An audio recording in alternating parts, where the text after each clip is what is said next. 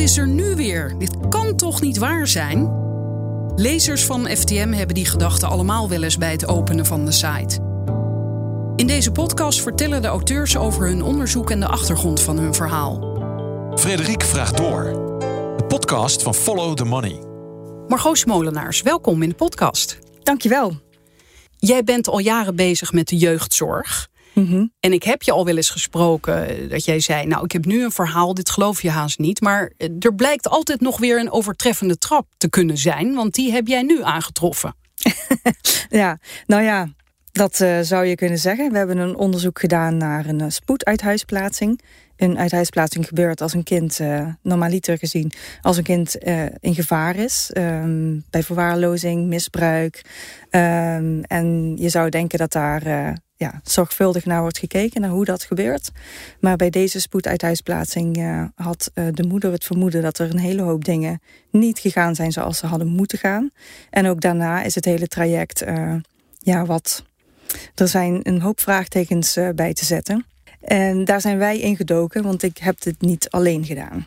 Nee, want hoe kwam je aan dit verhaal? Nou, ik, uh, er was iets in het nieuws. Ik tweette daar wat over. Uh, het was een spraakmakende zaak. En toen kwam uh, Dirk Mostert op de lijn. En die zei van, wacht even, ik uh, weet hier meer van. En zo zijn wij hierover in contact gekomen. En Dirk Mostert werkte bij Zembla, is nu freelancer. En jij bent er ook, Dirk, hallo. Hallo. Je zit Goeiedag. thuis, want je zit in quarantaine. Zeker, onder de ja. hoofdslaper van mijn dochter. oh ja, want dat geluid dempt mooi, hè? Mm -hmm. Jij zag dat Margot iets op Twitter zette en dacht toen ik moet even ingrijpen? Of hoe ging dat? Ja, ik zag een, een tweet van Margot uh, langskomen. En uh, die, twitterde over die spraakmakende zaken, dus waar ze het net over had. Daar was iets over in het nieuws geweest. En ik had die berichtgeving gevolgd en ook uh, die twitteraars had ik gevolgd daarover. En ik las daar allemaal dingen waarvan ik dacht, ja, maar ik ken dat dossier, want ik ben er al jaren terug mee, mee begonnen. En ik ken dat dossier al heel lang. En ik las daar dingen en dacht, ja, dat, dat klopt niet. Die berichtgeving klopt niet. De, die is deels feitelijk gewoon niet juist. Um, en dan, toen heb ik Margot even daarop, uh, uh, zeg maar, ben ik even in de DM gegaan. En heb gezegd, Margot, let even op, dit dossier ken ik al heel lang. En wat daar nu over verschijnt, dat, dat klopt niet. En dat is deels onjuist. En nou ja, zo is ons contact ontstaan. En toen zei Margot, ja, maar wat, hoe zit het dan wel en wat heb je dan? Toen zei ik tegen haar, nou heb je even, ik heb hier een kantje of 18 uh, liggen. Uh, wat ik toen al had ge geschreven daarover. Um, en nou, toen zei ze, mag ik dan eens weten wat dat is? Nou, toen heb ik dat gestuurd en zo is het contact ontstaan. Nou ja, en zo zijn we eigenlijk verder gegaan. Ja, en toen besloten jullie om inderdaad samen verder te gaan en samen te publiceren bij Follow the Money. Want waarom had jij tot dan toe er nog niks over gepubliceerd? Nou, jaren geleden werkte ik bij de KRO-NCV. En uh, toen deden wij veel aan zorgfraude en uh, aan uh, berichtgeving over de gezondheidszorg. En toen was deze moeder al bij mij gekomen met dit verhaal. En toen ben ik daar met haar over gaan praten. En toen heb ik echt eindeloos veel dossierstukken van haar gekregen. Echt honderden pagina's dossier. allemaal e-mailcorrespondentie, onderzoeken. Uh, uh, uh, je journaals worden erbij gehouden van wat er de hele dag met haar zoontje gebeurt hè, als die bij de jeugdzorg zit. Ja, want als je nog even wil zeggen, want ja. jij zegt zij kwam bij mij met haar verhaal. Hoe was in, in het kort haar versie? Nou, zij zei eigenlijk, mijn, mijn zoon is uit huis geplaatst. En dat klopt niet. En daar zijn dingen gebeurd die niet kunnen. En ik vind dat mijn zoon onterecht bij mij is weggehaald. En wil je daar eens naar kijken? Nou, toen ben ik met haar in, in contact ge gekomen natuurlijk. Ik kreeg wel de waarschuwing, ja, doe dat nou niet. Want zo'n verhaal heeft altijd 23 waarheden en daar kom je helemaal nooit uit. Maar ik dacht toen bij mezelf, ja, dat kan je wel vinden en zeggen. Maar ik wil nou eens een keer echt weten, wat speelt er dan bij zo'n uithuisplaatsing? En, en wat gebeurt daar dan? En, en wat zit er dan allemaal achter? En hoe werkt dat dan? En ik dacht bij mezelf, oké, ik wil alle stukken hebben. Ik wil alle dossiers hebben. Ik ga het helemaal uitzoeken. Ik ga iedereen benaderen die in dit dossier een rol heeft gespeeld. Dus de hulpverlening, de mensen die het jongetje onderzocht hebben, het onderwijs, uh, noem maar op. Iedereen die daarmee te maken heeft gehad, ga ik benaderen van vertel mij het verhaal hierachter. Nou ja, en, dus, en daar ben ik mee begonnen. En dat doe ik dan een beetje in mijn eigen tijd. En in, in de avonturen en in de weekenden ploeg ik zo'n heel dossier door. En uh, nou ja, dat, dat, dat, dat me uit en dat dijde me uit. En dat is een steeds langer verhaal. Ja, en ik was steeds wel op zoek naar een, een plek om dat te publiceren. Nou, voor tv is dat verhaal uh, niet geschikt. Uh, dus ja, ik, ik, bleef altijd een beetje met het verhaal uh, in mijn hoofd zitten. Ik heb het liggen, ik ben ermee bezig, maar ik zocht eigenlijk een podium. En toen zag ik uh, zijn versie. Ik geloof dat het 15.000, 12.000 of 15.000 woorden telde. Ja. Um, maar ik was wel echt onder de indruk van het onderzoek dat erachter zat. Want het gebeurt niet zo vaak dat je zoveel betrokkenen aan de praat krijgt. Um, en dat was voor mij een reden om te denken van... Maar het is gewoon zonde als dit niet gepubliceerd wordt. Omdat er, uh, ja, hier zit gewoon ook maatschappelijk een uh, goed verhaal aan. Dit moet verteld worden. En hoe kan het, Dirk, dat jij inderdaad uh, vrijwel... of misschien wel alle partijen te spreken hebt gekregen? Um, nou, omdat ik, ik weet niet waarom. Nou ja, dat, ik, heb de mensen allemaal een. De, alle betrokkenen heb ik allemaal een vrij lange brief gestuurd. Waarin ik ook gezegd heb: van help mij nou eens met dit te begrijpen. En ik weet, uh, dit is mijn verhaal, ik wil dit uitzoeken. Uh, ik wil graag begrijpen waarom dingen gaan zoals ze gaan. Ik ben niet voor ingenomen. Ik wil niemand sparen. Ik ga het niet opnemen voor moeder op voorhand. Ik ga het niet per se tegen de jeugdzorg schrijven. Ik ga niet activistisch. Ik wil gewoon weten. Wat is hier nou gebeurd en waarom? En dat heb ik denk ik vrij eerlijk uh, en ja, ik weet niet hoe je dat noemt, opgeschreven van ja, help mij met dit te begrijpen. En nou ja, daar kwamen wel redelijk wat. Ja, kon toch wel redelijk in contact komen met, uh, met, met heel veel betrokkenen. Hè. Niet alle, let wel, want er zijn natuurlijk altijd nog steeds betrokkenen en ook belangrijke betrokkenen die, die gewoon niet meewerken aan zo'n verhaal. Maar ik heb wel vrij veel mensen toch dan wel on-record, dan wel off-record uh, te spreken gekregen. En welke partijen willen niet of nooit praten? Nou, dat zijn de, de jeugdzorginstellingen, de voogdijinstellingen. Die willen zeker niet on-record uh, allemaal praten. Uh, en dat zijn natuurlijk wel belangrijke partijen die mist. Maar wat je dan wel ziet, kijk, als je een heel compleet dossier hebt, dan zie je natuurlijk wel in het dossier wat die uh, instellingen doen, zeggen, vinden, concluderen, voor procedures volgen. Dus er, en dat is allemaal met met naam en toenaam. Dus je kunt heel nauwgezet wel reconstrueren op basis van al dat papier en allemaal wat daar staat, en dat zijn enorme bergen, van wat, wat daar gebeurt. Ja, dus maar, je kunt wel zeggen, ze willen niet meewerken. Nee, ze willen niet met je praten. Maar je hebt wel, omdat je over het dossier beschikt, wat vaak vrij gedetailleerd is, kan je wel degelijk heel veel onderzoek doen en, en conclusies trekken. En zaken beschrijven die er vanuit die jeugdzorgorganisaties plaatsvinden. Ja, en, en Margot, toen jij die 12.000 eh, of 14.000 woorden las, was het toen voor jou duidelijk uh, wat het antwoord was op Dirk's vraag van leg me nou eens uit hoe dit zit? Begreep jij hoe het zat? Ja, kijk, in de jeugdzorg is niks zwart-wit. Uh, er zitten heel veel grijstinten in, een, in zo'n dossier. En ik vond dat hij er wel goed in geslaagd was om die voor het voetlicht te brengen. En toch wilde ik nog een keer een poging wagen om die jeugdbescherming zover te krijgen dat ze ook mee zouden werken. Want dat klopt wel. Kijk, het dossier van deze moeder is heel dik, heel groot. Uh, maar we weten ook dat ze sommige stukken niet heeft, omdat ze die gewoon niet heeft gekregen. Of omdat de jeugdbescherming die intern houdt. Dus we weten inderdaad niet alles. En dat is vaak ook de kritiek die de journalistiek krijgt vanuit de jeugdbescherming. Jullie uh, maken aannames op basis van incomplete informatie. Dus om ze zover te krijgen dat ze dan wel een keertje mee zouden werken, heb ik ze gewoon gebeld. Dan heb ik gevraagd van, willen jullie dat in dit ene geval dan wel doen, als ze dat uh, juridisch helemaal afgetimmerd kregen? Kijk, voor moeder was dit geen probleem.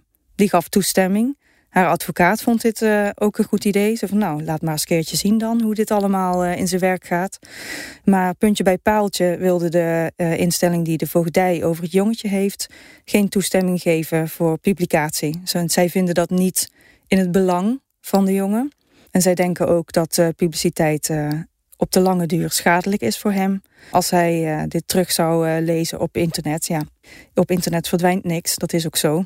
Maar daarom spreken we nu ook in zulke bedekte termen over uh, deze casus. Want we vinden het inderdaad belangrijk dat het niet herleidbaar is. En dat, uh, dat het gaat om ja, dat systemische gebeuren erachter, daar moet het over gaan. Inderdaad, niet over deze individuen.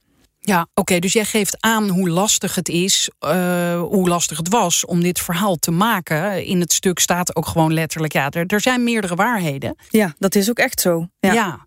Maar, maar wat is er bekend van dit verhaal tot nu toe? Wat, wat is het verhaal? Nou ja, je moet. Uh, je haakt natuurlijk altijd ergens op aan. Dat je denkt van wat, hoe kan dit? Dus uh, voor mij waren dat het feit dat deze moeder op een vrijdagmiddag nota bene naar school ging haar, om haar zoon af te halen. Die toen hoe oud was? Ja, dat ga ik niet zeggen, maar hij was in basisschoolleeftijd. Oké. Ja. Um, en daar te horen krijgt van, uh, ja, loop maar even mee. En dan komt ze in een kamertje terecht waar een stuk of vijf mensen zitten, waarvan ze maar één iemand kent. En binnen een half uur moet ze afscheid nemen van haar, uh, van haar zoon. Zo van, het is, ze hebben haar gevraagd, we willen een vrijwillige uithuisplaatsing. Ga je daarmee akkoord? Toen heeft ze gezegd, ja, nee, daar ga ik niet mee akkoord. In haar beleving um, was haar zoon niet in gevaar. Maar dat is in een tijdsbestek van nog geen tien minuten wel gebeurd. Dus gedwongen. Dus het ging van vrijwillig naar gedwongen. En jij, Dirk, hebt uh, minstens één iemand van die vijf mensen gesproken over deze tien minuten, hè? Ja, ik heb gesproken met de, de persoon die daarbij aanwezig was. Uh, die was daar dan uh, namens het onderwijs aanwezig. En die zat daar op dat moment bij. En die zag ineens dat de boel als een blad aan de boom omdraaide. En uh, opeens het naar een gedwongen kader ging. Waarbij het jongetje opeens ja, gezegd werd: oké, we gaan hem nu weghalen. En kort daarop kwamen de mensen ook werkelijk om dat te doen. Wat, wat waren de argumenten? Wat was er aan de hand met dat jongetje? Nou ja, dat, dat, wat er aan de hand was, is dat, dat, uh, dat er meldingen waren gedaan, dat er zorgen waren om, ja, om hoe zijn moeder met hem omging. En zijn moeder, die, die zag de, de bui al een tijdje hangen. En er waren natuurlijk al uh, wat problemen geweest. Ook op een school daarvoor en op een school daarvoor. En de hulpverlening die daaromheen uh, was gevormd, die had het idee van: luister, deze moeder gaat het jongetje wat aandoen, of gaat zichzelf wat aandoen, of gaat hem meenemen naar het buitenland. Ja, die gaat de meest vreselijke dingen doen. Ja, en als je dat allemaal gaat, gaat napluizen en nakijken en kijken van wat, wat waren dan dat, daadwerkelijk de aanwijzingen ervoor, ja, dan kom je in het dossier daar in ieder geval niet heel veel verder mee. Dan heb je in het dossier niet zo, zie je niet heel veel aanwijzingen voor dat dat daadwerkelijk zo is, dat hij echt groot in gevaar was. Uh, er waren wel degelijk dingen aan de hand. Er was wel degelijk zorg nodig. En er waren wel degelijk zorgen om dat jongetje, die ook deels al gegrond waren. Maar de vraag is: uh, was het op dat moment echt heel hard nodig om hem uit huis te halen en in een pleeggezin te plaatsen op een geheime plaatsing? Uh, waar zijn moeder niet wist waar hij naartoe zou gaan. Dat wat allemaal redelijk uit de lucht kwam vallen. Waar moeder totaal door overvallen werd. Waar die schoolpersoon die daarbij was op dat moment eigenlijk ook totaal overvallen werd. Die zei ja, ik snapte hier helemaal niks van. Ik heb daar slapeloze nachten van, van gehad. En bovendien is dit allemaal gebeurd op mijn school. School is, moet een veilige plek zijn voor kinderen. En die moet nooit door kinderen geassocieerd worden met... hier word je weggehaald bij je moeder. Dus die, die schoolmeneer vond het ook een zeer onverkwikkelijke gang van zaken. Waarom dat nou moest gebeuren, ja, dat, daar, daar, daar is wel van alles over gezegd. Maar, en moeder, wat moeder ook tegenspreekt voor een groot deel, ja, dat hij in gevaar zou zijn. Dat ze, nou, en, maar de vraag is, was dat nou allemaal zo? Ja, want dat, dat heeft moeder van meet af aan gezegd. Um, dat zij geen gevaar vormde voor, uh, voor haar zoon. En dat ze die dingen ook niet gezegd heeft. Dus dat haar, uh, ja, ze was wat geïrriteerd. Dat, dat, dat geeft ze gewoon toe. Uh, en ze zegt ook wel van ja, in mijn irritatie heb ik inderdaad wat dingen gezegd die misschien niet handig zijn. Zoals? Nou, dat ze niet vond dat ze het een, een school voor idioten vond. Of uh, dat ze uh, ja, dat er iets tegen haar wil gebeurde en dat ze zei uh, over mijn lijk, zeg maar, dat, uh, dat soort uitspraken. Nou ja, als je kind bij je wordt weggehaald, dan vind ik dat niet een hele gekke uitspraak, toch? Ja, over dat mijn is, lijk. dat is allemaal de aanloop daar naartoe. Dus dat, uh, oh, dat dit was daarvoor? Dat was daar, daarvoor, ja. En, en maar wat- hoe dat, hoe dat dan gaat bij zo'n spoeduithuisplaatsing, is dat je dan, ja, zij is dus op die vrijdagmiddag naar huis gereden, alleen. Ja, ze zegt, ik was helemaal van slag. Ik heb het hele weekend eh, eh, huilend in bed eh, doorgebracht. Eh, ja, dat, eh, dat snap ik. maar pas twee weken later is er dan een zitting. En daar hoor je waarom dit gebeurd is. Waarom eh, de jeugdbescherming dit nodig vond. En twee weken later heeft ze dus pas gehoord ja, dat, eh, dat er een melding was gedaan. Dat zij zich irrationeel gedroeg. Dat mensen bang waren voor dat, ze- dat ze zichzelf of, of haar zoon iets zou aandoen. Of dat ze mee zou nemen, inderdaad. Wat Dirk net ook al vertelde. En, en, maar hadden ze daar En ook toen echt... heeft ze gezegd, maar waar is dan het bewijs hiervoor? Ja, Want ja. Hoe, hoe, eh, hoe komen jullie hierbij? Want ik herken dit helemaal niet. En toen heeft, eh, dat, dat zie je dan ook in het dossier staan, ja, dat, dat er geen verklaring bij zit van de personen die dit hebben gehoord, die haar hebben, dit hebben horen zeggen. Dat maakt op zich niet uit voor de beslissing die dan volgt. En dat vond Ja. ik, daar sloeg ik wel wat op aan. Van hoezo hoef je niet te bewijzen dat het klopt wat je beweert over deze moeder. Dat vind ik heel, maar dat, zo werkt dat nou eenmaal in het, eh, in het jeugdrecht eh, schijnbaar. Dus ehm, Ja, Ja. jullie hebben de, de betrokken rechter niet eh, kunnen spreken, hè? nou ja, die- daar heb ik wel moeite voor gedaan om, die, om daar contact mee te krijgen. Maar dat is niet gelukt. Nee. Ja, nu En- val ik en- gewoon even stil in dit verhaal. Want, want en dan? Want dit- dus, Ja, en dan, wat er dan gebeurt, is dat je dus een, ja, dat, dat omschrijft het, de rapporten eh, die daarna opgesteld worden om vast te stellen wat er nu precies aan de hand is en wat er moet gebeuren. Die omschrijven die uithuisplaatsing ook als traumatisch, zowel voor moeder als voor zoon. Ehm, ze hebben beide, eh, in ieder geval zoon, de zoon heeft last van posttraumatische klachten.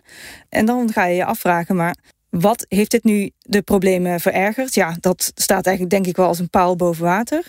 Maar ehm, wordt er dan ook gewerkt aan een oplossing? En dat is ehm, tot, eh, ja, tot de frustratie van moeder. Ehm, zij vindt van niet. Dus, En dit duurt nu al zes jaar.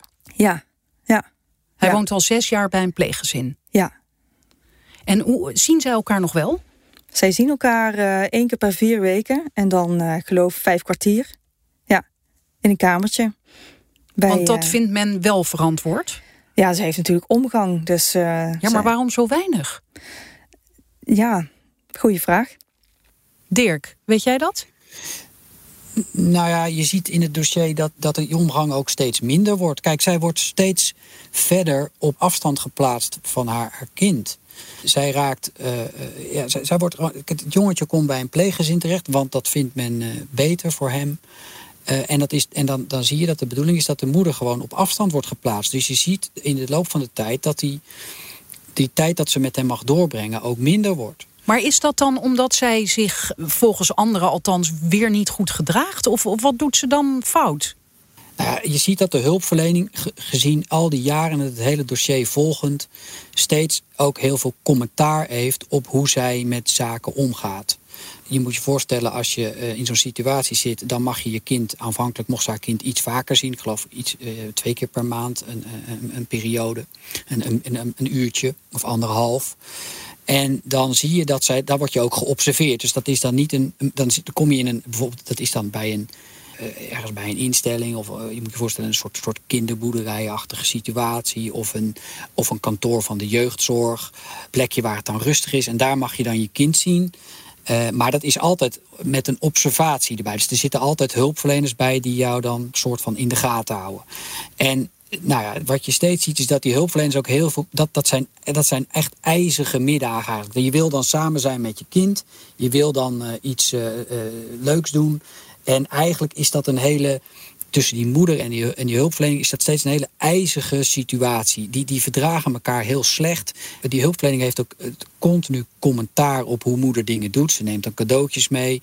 Uh, ze neemt dan snoep mee voor het jongetje. Nou, dat wordt dan gezegd dat is dat te veel of is dat niet goed. Ze speelt niet goed met hem. Ze, ze heeft geen goed contact met hem. Er is, je ziet dat, dat er in het hele dossier de hele tijd uh, heel veel commentaar is op hoe zij dat allemaal doet. Maar ik zie in het hele dossier zelden of nooit een hulpverlener zeggen van wat zouden we dan hieraan moeten doen of zo. Of zouden we haar dan eh, op dat soort momenten moeten helpen. Of ja, dat, dat ze daarop wordt aangesproken. En zo van, hoe dat je dat dan beter kan doen. Of hoe je dat dan op zou kunnen lossen. Dat, daar zie ik dan in zo'n dossier heel weinig van terug. Dus het wordt ook een soort kring waarin ze ronddraaien. Waarin, waarin moeder uh, vindt dat ze niet goed is behandeld en dat het jongetje onterecht uit haar huis gehaald en dat ze dat allemaal niet begrijpt. En de hulpverlening aan de andere kant die zegt: ja, maar moeder kan het niet, moeder, het lukt steeds niet, moeder gooit de kont tegen de grip, moeder is dwars, er is niks met haar te doen. En je ziet dat die twee uh, gevoelens, dus het gevoel van die moeder en het gevoel bij de hulpverleners, dat worden alsmaar sterker en sterker en sterker. En de moeder ziet steeds meer bevestigd dat de hulpverlening het allemaal uh, verkeerd heeft gedaan en dat het allemaal niet deugt. En de hulpverlening ziet steeds meer dat moeder niet deugt en dat het allemaal niet goed gaat en dat het allemaal nergens toe leidt. En, de, en dat de loopgraven worden alsmaar dieper en dieper en dieper. De strijd wordt alsmaar heviger en heviger en heviger. De moeder gaat klachten indienen tegen iedereen en alles. De hulpverlening vindt dat dan weer heel vervelend. Die gaan zich daar weer te, weer, te weer tegen stellen. Dus het wordt een eindeloze strijd. Er wordt steeds gevraagd, ook door rechters, hè, want die kijken steeds in zo'n hele procedure mee. Om de zoveel tijd moeten die beoordelen: mag dat jongetje nog uit huis geplaatst blijven? Mag dat jongetje nog onder toezicht blijven? Dat wordt steeds beoordeeld. En die rechter zegt steeds in het hele proces: bepaal nou waar ligt het perspectief van het jongetje.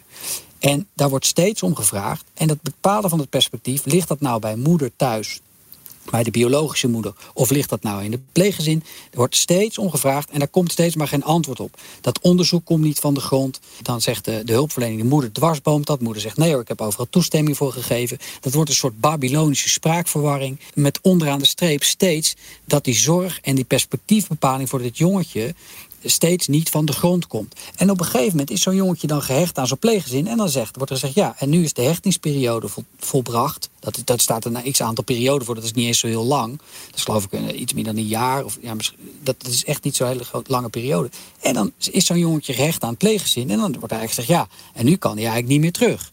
Terwijl er nooit echt antwoord op is gegeven op die vraag bijvoorbeeld.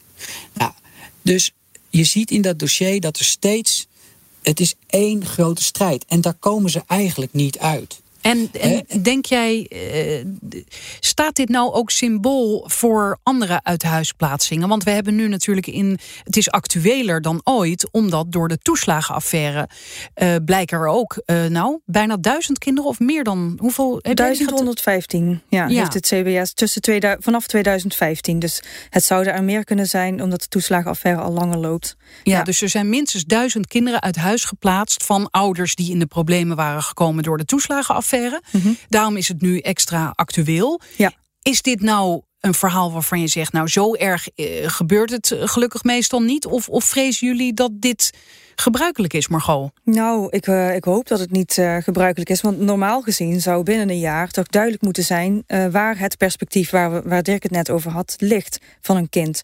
En dan moet er... Um, kijk, het doel van een uithuisplaatsing... het is eigenlijk bijna altijd de bedoeling dat het tijdelijk is. En zo niet, dat dat dan snel beslist wordt. Maar om te kunnen beslissen of dat het juiste is, moet je wel onderzoeken of het kind bij zijn ouders niet gewoon kan wonen, met ondersteuning dan wel. Um, of dat het gewoon echt geen, echt geen mogelijkheid is. En dat zie je in dit dossier niet. Er is gewoon niet gekeken naar thuisplaatsing. Het is wel onderzocht door een onafhankelijke hulpverleningsorganisatie. En die waren eigenlijk positief over eh, het contact tussen moeder en zoon. Oh. Ja. Die maar waar van, baseerden dit... ze dat dan weer op? Nou, op uh, observaties tussen, uh, tussen moeder en zoon. Ze hebben dat, uh, ik, ze hebben dat bekeken. En ik weet niet precies hoe lang zij betrokken zijn geweest. Misschien dat jij dat weet, Dirk? Maar dat nou, is niet, van, niet in een weekje bekeken of zo? Nee, nee, nee, Ze hebben haar meerdere keren geobserveerd en ze hebben meerdere keren eh, met haar gesproken. En uh, ze hebben daar, dat, zij is daar wel heel serieus onderzocht.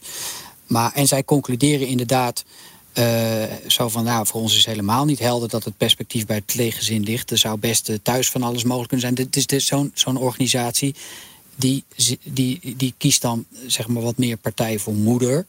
Maar wat er dan in het dossier, wat je dan ziet maar gebeuren... Maar partij wel op basis van feiten, neem ik aan? op basis van onderzoek. Maar wat daar gebeurt, dat, dat is natuurlijk wel goed om te zeggen. Kijk, dat er op een gegeven moment ontstaat een discussie over... maar hoeveel invloed heeft moeder gehad op dat onderzoek? Ja. En waar het dan misgaat, is dat, dat dan zo'n onderzoeksorganisatie die haar dan beoordeelt, niet goed het onderscheid maakt tussen wat is nou de input van moeder op de conclusies van het onderzoek geweest en wat is nou alleen maar de conclusie geweest van de onderzoeker. Klinkt een beetje ingewikkeld, maar het komt er gewoon op neer dat, dat er dan gezegd wordt: moeder heeft dat onderzoek beïnvloed. Dat is dan eh, vervolgens weer niet duidelijk te krijgen waar die invloed van moeder nou gestopt is en waar die begonnen is. En dan zegt zo'n jeugdzorgorganisatie die zo'n voor moeder best positief rapport in handen krijgt. Die zegt ja, maar als dat niet duidelijk is en als wij niet kunnen weten wat moeder nou precies wel en niet aan de conclusies van het onderzoek heeft geschaafd, ja, dan uh, verklaren wij dit onderzoek uh, uh, niet geldig. Dus dat gaat dan eigenlijk weer van tafel af en wordt ook verder niet meegewogen. Dus en dat is ook, het is ook allemaal onhandigheid. Moeder is natuurlijk niet heel handig dat moeder zich daar zo mee bemoeit. Het is ook niet heel handig dat zo'n organisatie zich door die moeder zo laat beïnvloeden. Het is ook niet handig dat zo'n rapport dan weer in zijn geheel van tafel gaat. Dus het is allemaal van dat soort enorme, onhandige, ongelukkige en, en deels ook zelf stom eh, ingestoken uh, dingen, die gebeuren er ook steeds in, in zo'n zo'n heel verhaal. Dus, Dirk, jij bent na al die tijd, want aan het begin zei je, ik wilde dit nou even helemaal, nou even, maar ik wilde dit tot de bodem uitzoeken. Maar ben je nou wat verder gekomen eigenlijk na al die tijd? Nou, wat, ja, maar wat is, wat is verder gekomen? Nou, ja. Wat ik gewoon zie is, wat ik zie is, ik heb het van A tot Z helemaal doorgepakt geploegde stukken die ik had. En het waren er heel veel. En Margot heeft het ook gedaan. En we hebben er samen veel over gesproken. Wat ik zie is, er, laat ik eerst vooropstellen. Kijk, er, met het jongetje en die moeder was wel iets aan de hand. Het jongetje was veel te vroeg geboren. Er waren motorische problemen. Er waren problemen op school. Uh, er was problemen met pestgedrag. Uh, werd hij gepest? Hij pestte zelf ook, zegt school. Eindeloos discussie daarover. Moeder denk ik, uh, had ook echt wel hulp en steun nodig bij de opvoeding. Want ze is dus, alleenstaand. Ik hoor, ik hoor niks over een vader. Ze is alleenstaand. Vader is heel uh, vroeg vertrokken. moeder is, ja, heeft ook. Ja, weet je, sommige mensen hebben gewoon een beetje hulp en steun nodig bij, bij de opvoeding. Maar het was er volstrekt veilig voor de jongen. Die moeder houdt zielsveel van hem en ze heeft het beste met hem voor. Uh, dat is wat, wat ik zie. Vervolgens ontstaan er problemen op school met de pesterij. Moeder geeft school daarvan de schuld en zegt: Jullie doen er niks aan. School zegt: Wij hebben daar van alles aan gedaan. Uh, dat leidt tot een enorme discussie. Uh, vervolgens moet het jongetje naar een andere school. Dat vindt moeder ook helemaal niks, want het is een school voor speciaal onderwijs. En vervolgens uh, escaleert het daar ook. Dan trekt de hulpverlening conclusies uit dingen die moeder gezegd zou hebben. Die moeder zegt, die heb ik niet gezegd. Dat wordt een heel groot wel eens en niet te spel. Aan het eind van het wel eens en niet te spel is kind uit huis.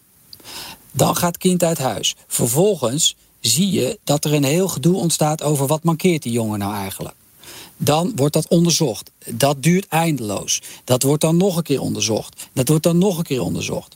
Vervolgens zie je dat die, al die hulpverlenersorganisaties... die ook steeds wisselen. Want dan is het weer organisatie A. Vervolgens geven die het stokje door een organisatie B. Dan is het dossier weer kwijt. Dan is het weer half zoek. Dan is het weer allemaal niet te vinden. Dan zijn hulpverleners ziek, zwak en misselijk. Eh, soms zijn ze ook gewoon niet heel erg competent.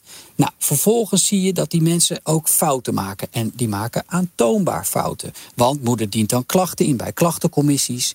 En vervolgens uh, worden die gegrond verklaard. Wat je dan ziet is dat zo'n als er zo'n fout is gemaakt en is geconstateerd: hé, hey, dit hebben jullie niet goed gedaan, dan zie je in het dossier in ieder geval niet van wat daar de consequenties van zijn. Dus wat, ziet moeder? Moeder uh, loopt de hele tijd achter de feiten aan, is boos en ontevreden. Als zij een fout maakt, krijgt ze dat meteen te horen en op haar bord. En als die organisaties fouten maken, en dat ik zeg aantoonbaar, want klachtencommissies oordelen, beoordelen dat er fouten zijn gemaakt, dan draagt niemand ooit de consequentie daar. Nee. Dus dat verhardt die strijd tussen die organisaties en moeder alleen maar. Want die ziet alleen maar, hé, hey, zij rijden de hele tijd door rood. En zij krijgen nooit een bekeuring. En als ik een keer door rood rij of iets zeg wat niet helemaal gepast is, dan krijg ik meteen, uh, word ik, zie ik daar de consequenties van. En Ja. keren ze zich allemaal weer tegen me en wordt de strijd alleen maar erger. En ik vraag me wel in eerlijkheid af, zien organisaties dat? Dat vraag jij je nu af, Dirk, zeg ja, jij. Ja. Wij, ik zie het geheel na zoveel jaar. Ik zie al die organisaties langskomen. Maar wat weten die nou van elkaar? En wat weten die nou van het hele proces? Ja, ziet- en dit is ook wat eh, ik sprak erover met wat mensen die hier veel minder van weten dan jullie. En die iemand zei, dat vond ik wel een goeie, van ja, ik vind het als buitenstaander, als ik zoiets hoor of lees, zo moeilijk om te bepalen wat ik hier nou mee moet als lezer of als toehoorder. Want, want inderdaad, jullie zeggen zelf ook al, het is een wel eens niet verhaal. Ja, maar er, er speelt nu ook een. eh, die uithuisplaatsingen liggen niet voor niets zo eh, onder een vergrootglas. Eh, je, je had het al over die toeslagenkinderen. Nou, de inspectie gaat dit hele jaar gaat ze dat onderzoeken. Ehm, wat nu precies de reden is geweest waarom deze kinderen uit huis geplaatst zijn. Van En- die toeslagenaffaire. Van de toeslagenaffaire, ja. Maar dat, het, het werpt ook licht op de werkprocessen ehm, die daaronder liggen. En hoe transparant die zijn. En hoe controleerbaar. En wie dat eigenlijk zou moeten doen. Ouders roepen al jaren over de jeugdbescherming. Dat zij ehm, slecht feitenonderzoek doen. En dat ze niet op de hoogte worden gehouden. Eh, dat ze soms niet eens weten waarom eh, dingen gebeuren. En Ja. daarom is het extra jammer dat, jullie, dat zij niet met jullie willen spreken. Ja, ik vind dat ook heel jammer. Ja, ja. Ik zou willen dat ze het wel een keertje deden. Want ze, nu blijft het gewoon. Ik, dat, dat, kan je, dat kan ik je op een briefje geven. De reactie blijft, ja. eh, er staan heel veel fouten in, maar we zeggen niet welke, want dat kunnen we niet in verband met de privacy. En zo blijf je telkens in een cirkeltje rond eh, draaien, waar je dan vervolgens niet uit. Kijk, het is niet alsof, alsof wij eh, over één nacht ijs zijn gegaan. Dat dossier is echt dik. Deze moeder heeft heel erg veel documenten verzameld, ook achteraf. Ze heeft inderdaad niet alles. Wat ze niet heeft, daar kan ik echt niet bij waarom ze dat niet heeft. Want daar heeft ze gewoon recht op, bedoel je? Ja, misschien heeft ze dat wel gehad. Ik weet het niet. Misschien is dat eh, in het ronde archief eh, verdwenen. Maar dat, dat weet ik niet. Maar ehm, het beeld dat hieruit naar boven komt, is wel van eh, wat Dirk ook al zegt: een organisatie die in rondjes blijft draaien, die er niet uitkomt, die eh, een strijd met de moeder laat verharden, die op een gegeven moment ook een beeld neerzet van haar, waarvan ik denk. Maar eh, klopt dit nog met de werkelijkheid? Praten jullie wel eens ooit met haar gewoon? Ook, ook met het oog op later, ooit, als die hopelijk herenigd kan worden met zijn moeder, als die volwassen is. Wat, wat Ja. moet die jongen voor verhaal te horen krijgen over zijn moeder? Ik heb geen idee wat hij eh, te horen krijgt. Nee, dat weet ik niet. Nee. Maar het zou in ieder geval kunnen dat hij ooit jullie stuk gaat lezen bij Follow the Money. Want dat gaan jullie publiceren. Terwijl er meerdere instanties zijn geweest die dat hebben proberen tegen te houden. Eh, Is er zelfs met rechtszaken gedreigd? Margot? Nee, nee, zover is het nog niet. Ehm, maar de instelling die op dit moment de voogdij over eh, die jongen heeft, die eh, heeft gezegd dat ze geen toestemming geven voor publicatie. En je Eh. zegt het voorzichtig, je noemt niet eens welke instantie dat nee, is. nee, nee. Nee. Je kijkt ook echt zo van nee, nee, nee, nee, nee, dit ga ik niet zeggen. Nee, kijk, ja, het is natuurlijk wel een weloverwogen beslissing om hierover te schrijven, omdat we vinden dat dit eh, ja, eh, van belang is. Dat, je, dat we laten zien hoe zo'n proces kan verlopen en wat er allemaal. eh, ja, de lezer moet zelf maar bekijken wat hij vindt eh, dat er allemaal niet goed aan gaat. Ja, zij vinden publiciteit eh, schadelijk voor ehm, de ontwikkeling van deze jongen. Maar En ik hebben denk jullie dan daar ook over getwijfeld? of we hierover moe- moesten Ja. publiceren? Ehm, ja, ik zou liegen als, als, ik dat, als ik zou zeggen van niet. Tuurlijk heb je twijfel. Ehm, altijd. Eh, zie ik het juist? Is dit, eh, eh, heb ik dit goed gedaan? Had ik niet meer moeten doen? Ja, kijk, ik ben geen jeugdbeschermer. Ehm, snap ik allemaal wel wat, wat zij nu precies bedoelen. Tegelijkertijd denk ik, ja, goed, ik ben misschien een relatieve buitenstaander met iets meer kennis dan gemiddeld van de jeugdzorg. En ik snap hier helemaal niks van. Ik snap hier helemaal niks van waarom dit zo gaat. En waarom dit niet wat transparanter wordt ingestoken. Dit is allemaal zo, het speelt zich allemaal achter gesloten deuren af. Je hoort er eigenlijk nooit eh, iets over. En ik vind eigenlijk dat dat, uh, dat, dat, dat, dat anders moet. Uh, er moet gewoon beter getoetst worden. En alle kanten, in alle punten van zo'n heel lang proces soms... of het nog wel goed gaat. En of de mensen die hierover moeten oordelen... het ook nog wel goed zien. Ja, en over dat oordelen gesproken, het, het laatste woord. Het is nog niet afgerond, want er volgt binnenkort een uitspraak in hoger beroep. Ja, dat komt. Uh, moeder heeft geen gezag meer over haar uh, zoon. Dat is er afgehaald door de rechter. Die, dat is de enige die dat kan. Dat betekent dat ze juridisch niks meer te zeggen heeft over haar zoon. En dat alle beslissingen nu um, aan de voogdijinstellingen zijn. Dus bijvoorbeeld naar welke school dat hij gaat, medische beslissingen. Zij wordt erover geïnformeerd, maar ze wordt er niet meer bij betrokken. Dus zij mag hier niet over meebeslissen. En zij is het daar niet mee eens. Want zij wil zelf voor haar zoon zorgen. Dat staat, ja, zij vindt ook dat zij daartoe in staat is. En daarom heeft ze hoger beroep aangetekend tegen de beslissing om het gezag te beëindigen. Om haar gezag over haar kind te beëindigen. En dat uh, proces loopt nu. Dat uh, dient binnenkort. En dan komt er over een aantal weken een uitspraak over. En wat verwacht jij, Dirk? Uh, kan daarmee de terugkeer van haar kind in gang gezet worden? Of nou, als je mij gewoon diep in mijn hart kijkt en als ik mijn gedachten laat gaan over het hele dossier en, en al die tijd, heb ik daar niet zo, ben ik daar niet positief over voor moeder hoor, om eerlijk te zijn. Als je ziet alle uitspraken, uh, de hele tendens die er uh, over het hele dossier hangt en over deze hele casus hangt, is dat deze jongen uh, niet meer teruggaat naar, naar zijn biologische moeder. Ik, het zou mij hooglijk verbazen als nu ineens de medaille helemaal omdraait... of als nu ineens de bordjes totaal worden verhangen... dat, dat lijkt mij niet aan de orde. Dus ik denk dat het zo zal zijn dat zij... maar goed, ik neem hier een calculated guess... dat zij, dat zij haar zoon niet meer thuis krijgt, hoor ik zie dat niet gebeuren. Het proces is al zo lang bezig, het is al zover in gang gezet. Ze zal worden gezegd, de jongen is nu gehecht aan zijn pleeggezin. Hij gaat naar school, hij groeit daar op. Hij zit daar goed. Uh, laat de boel met rust, sluit dit af, trek hier een streep onder. En uh, zo is het zoals het is. En dat zal voor moeder een enorme, enorme nederlaag en definitieve bittere pil worden. En zij heeft gestreden uh, soms onhandig, uh, soms met goede punten, soms ook heel opportunistisch. Uh, maar omdat ze denkt dat zij goed voor haar zoon kan zorgen. omdat zij denkt dat hij veilig bij hem is. En zij, had er, zij wilde dat heel graag. Het, het, het, ik vrees, met grote vrezen, dat, dat zij hem niet thuis krijgt. En dat is dan misschien dat. Maar zoals jullie zelf al uh, zeiden, de, er is meer waar naar gekeken moet worden. Want uh, er zijn uh, ongeveer 30.000 uithuisplaatsingen per jaar, Margot. Dus mm -hmm. ja. wat, wat kunnen wij, wat kan men hiervan leren van deze kwestie?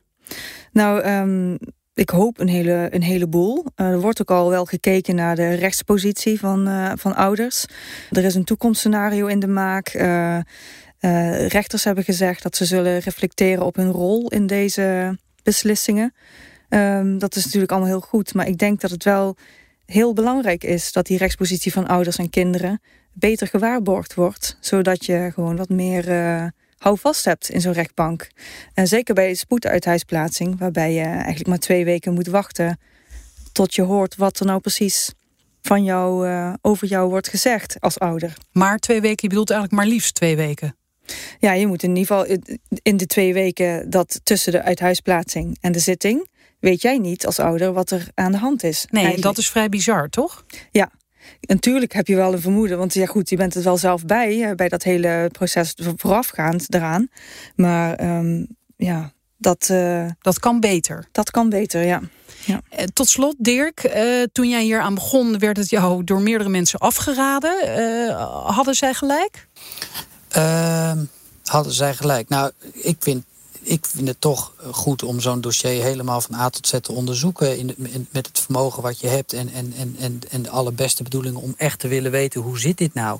En als je dat proces helemaal doorgaat en je kijkt naar al die stukken en je gaat het allemaal de revue laten passeren. Je praat erover, je spreekt mensen, je spreekt die moeder, uh, uh, je, laat het allemaal aan je voorbij trekken. En je, wat is hier nou aan de hand? Dan kom je toch tot een conclusie dat er een aantal dingen in zo'n heel proces uiterst merkwaardig verlopen. En dan zou je hopen of willen dat dat in de toekomst uh, toch verbetert. Dat het transparanter wordt. Dat een rechter kritischer gaat kijken naar uh, hoe zo'n proces verloopt. Dat hulpverleners beter op elkaar afstemmen. Dat hulpverleners misschien ook proberen uh, toch bij zo'n situatie iets meer te kijken. Kunnen we die toch proberen dat het thuis blijft kunnen gaan. In plaats van vrij rigoureus en snel overgaan tot zo'n uithuisplaatsing. Hè, met wat voor reden dan ook. Maar kan je niet iets meer proberen nog in te zetten op wat kan er thuis? Hoe kan een kind thuis blijven? Want uiteindelijk is ook wat de hulpverlening in Nederland wil... dat kinderen zo lang mogelijk bij hun ouders blijven.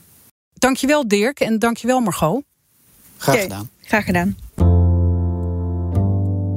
Het graafwerk van Follow the Money wordt mogelijk gemaakt door leden, niet door adverteerders. Ook lid worden? Ga naar ftm.nl. Dankjewel.